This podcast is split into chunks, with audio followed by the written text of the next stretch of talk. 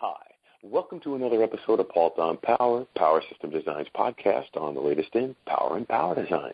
I'm your host, Alex Paulton. Today, I've got Brian B. Williams. He's the CEO of 3D Designs Plus. They're a uh, an intelligent uh, engineering solutions provider. They uh, work in a lot of different uh, engineering spaces, but today we're going to talk about energy and in particular energy generation. Isn't that right, Brian? Welcome to the show.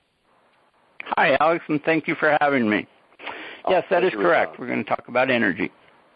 Well, and uh, in particular generation, because I mean, current methods are pretty damn inefficient, aren't they? They are actually, and uh, and relatively outdated.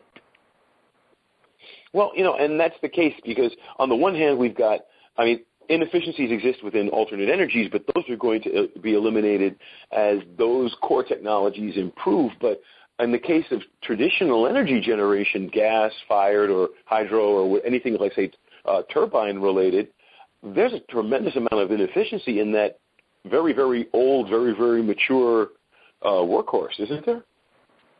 Yes, there is, and a solution had to be found. And I, I, I, I have spent a lot of time and energy, to use a pun, uh, to find that solution through a new type of turbine. It's a, a subsonic bladeless turbine. Got it, got it. Well, um, now, how did you? Well, number one, the what's the big advantage? Obviously, higher efficiencies will benefit uh, just general operations. But one of the things I've found from an advantage and a, a leap forward in development is that there are, are ripple effects that we can't uh, foretell. What out of the box thing will this provide or enable?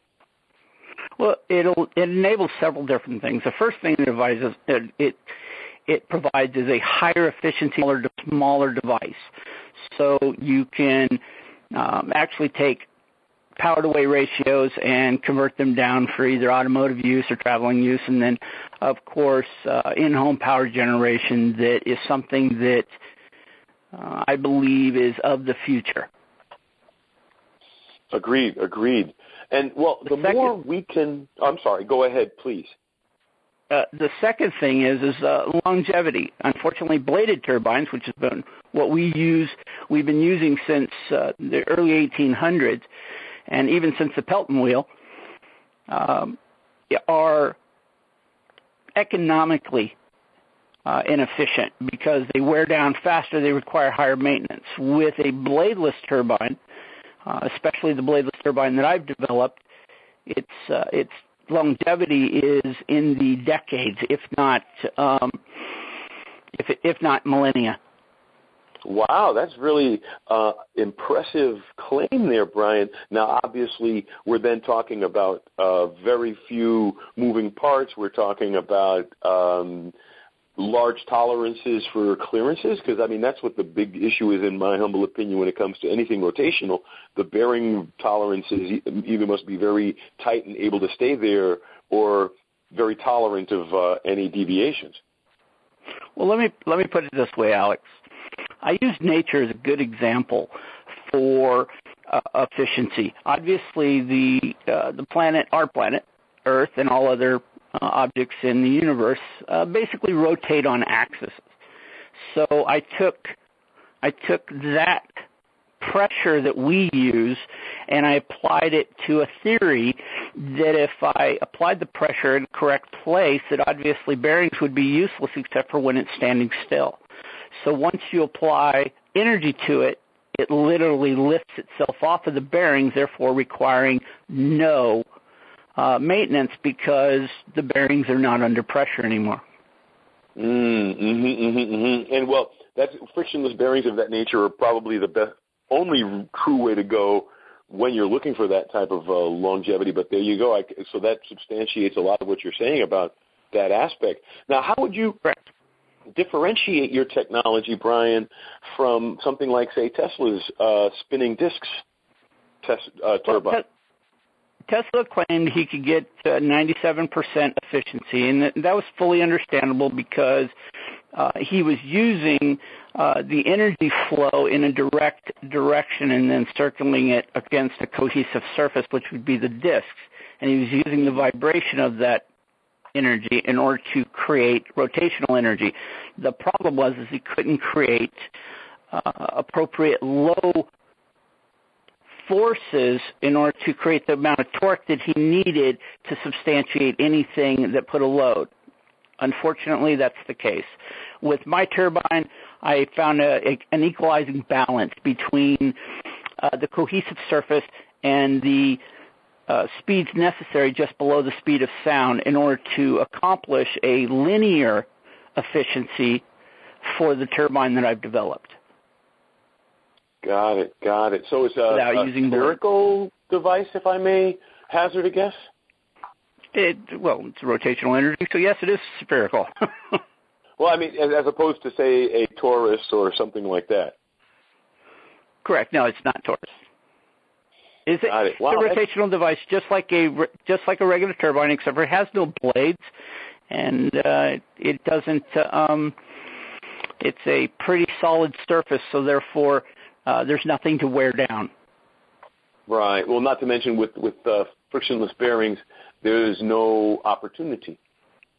Well, because of the unique design, uh, not only does it lift itself off of the bearings, um, the the inner cavity of the turbine itself is actually used to uh, run the generator, which we both know is uh, is magnetic in itself, so therefore it, it causes an exterior pressure which lifts it off the bearings as well. Right. Wow. So, um, what are some of the most promising application spaces that will benefit from this? Well, and obviously industrial, um, residential, commercial, uh, air conditioning, um, in any ener- any energy generation systems, uh, even motorized systems that we see today, the possibility of uh, uh, replacing everything that requires a Carnot cycle. Um, the biggest one that I'm looking at right now is a Rankine cycle for harvesting heat from the environment and turning it directly into electricity without any external heat source at all. Oh, that's that's actually a very uh, interesting application. Um, what do you see the be the uh, yield, the result? Well, uh, it's already been proven um, to get 49.9% efficiency, which is a theoretical 100% of its maximum efficiency, which would be one, which, which would be 50%, and or at least 99.9% of its theoretical maximum. And right the yield would be a smaller device uh, to create or to to run power generation systems that are small enough to fit in a product that I'm I'm getting ready to launch on Indiegogo uh, that would replace your hot water heater. So imagine, Alex, that you you went down to the store and you bought a hot water heater that you plugged in just the way you plug in your current hot water heater, and it provided not only hot water, but it also provided um, 80% of the electricity that you needed uh, from from natural gas and from augmented uh, heat collectors on your roof or in your roof actually. You wouldn't even have to put them on the roof because there's a part of solar radiation that we're not harvesting yet and that is the other spectrums of radiant energy coming from the sun and the solar environment. Right right right brian. Now but but that means that this technology uh, is incredibly scalable. Correct. Incredibly scalable. How small would you say that you could get with the system and and not tip the efficiency versus cost and development installation balance? Well, it's already been proven uh, that there's a 10% efficiency deviation from the smallest turbine that I've designed, which is three inches all the way up to a 14.5 inch turbine. So there is not, and it's a linear, it's a linear instead of a bell curve efficiency like you would have with a bladed turbine. So therefore, you could run this at 20% power and still only, uh, still only get lose 10% of your efficiency for power conversion, which is a, which is going to be a landmark in the uh, the efficiency efficiency capability of the power generation systems that we believe are efficient today. Got it. Got it. Now, uh, Brian, what's the website? Where can they go to get more information about this? Well, uh, we have a website, and uh, the easiest way to get there is www.3dpllc.com. Excellent, excellent. And I guess they'll see also, that must be the organization site, they'll also see some of your other solutions, I'm imagining. Correct. There's a portfolio page. They can take a look at a lot of other different designs that we've done that uh, uh, give them an idea of some of the technical things that we've worked on with NASA, Tesla, uh, Google, and, and other organizations. Very nice. Now, uh, Brian, what I always uh, do in my podcast is I give my guest the last word. Uh, part of it's because I talk too much, but the other reason is that this way it ensures we don't miss anything because this gives you an opportunity to either uh, talk a little bit more about your technology, your organization, uh, or just a tip for the audience. But the floor is yours. Sure. Uh, there's a lot of talk about uh, hydrogen and, so, uh, and photovoltaic.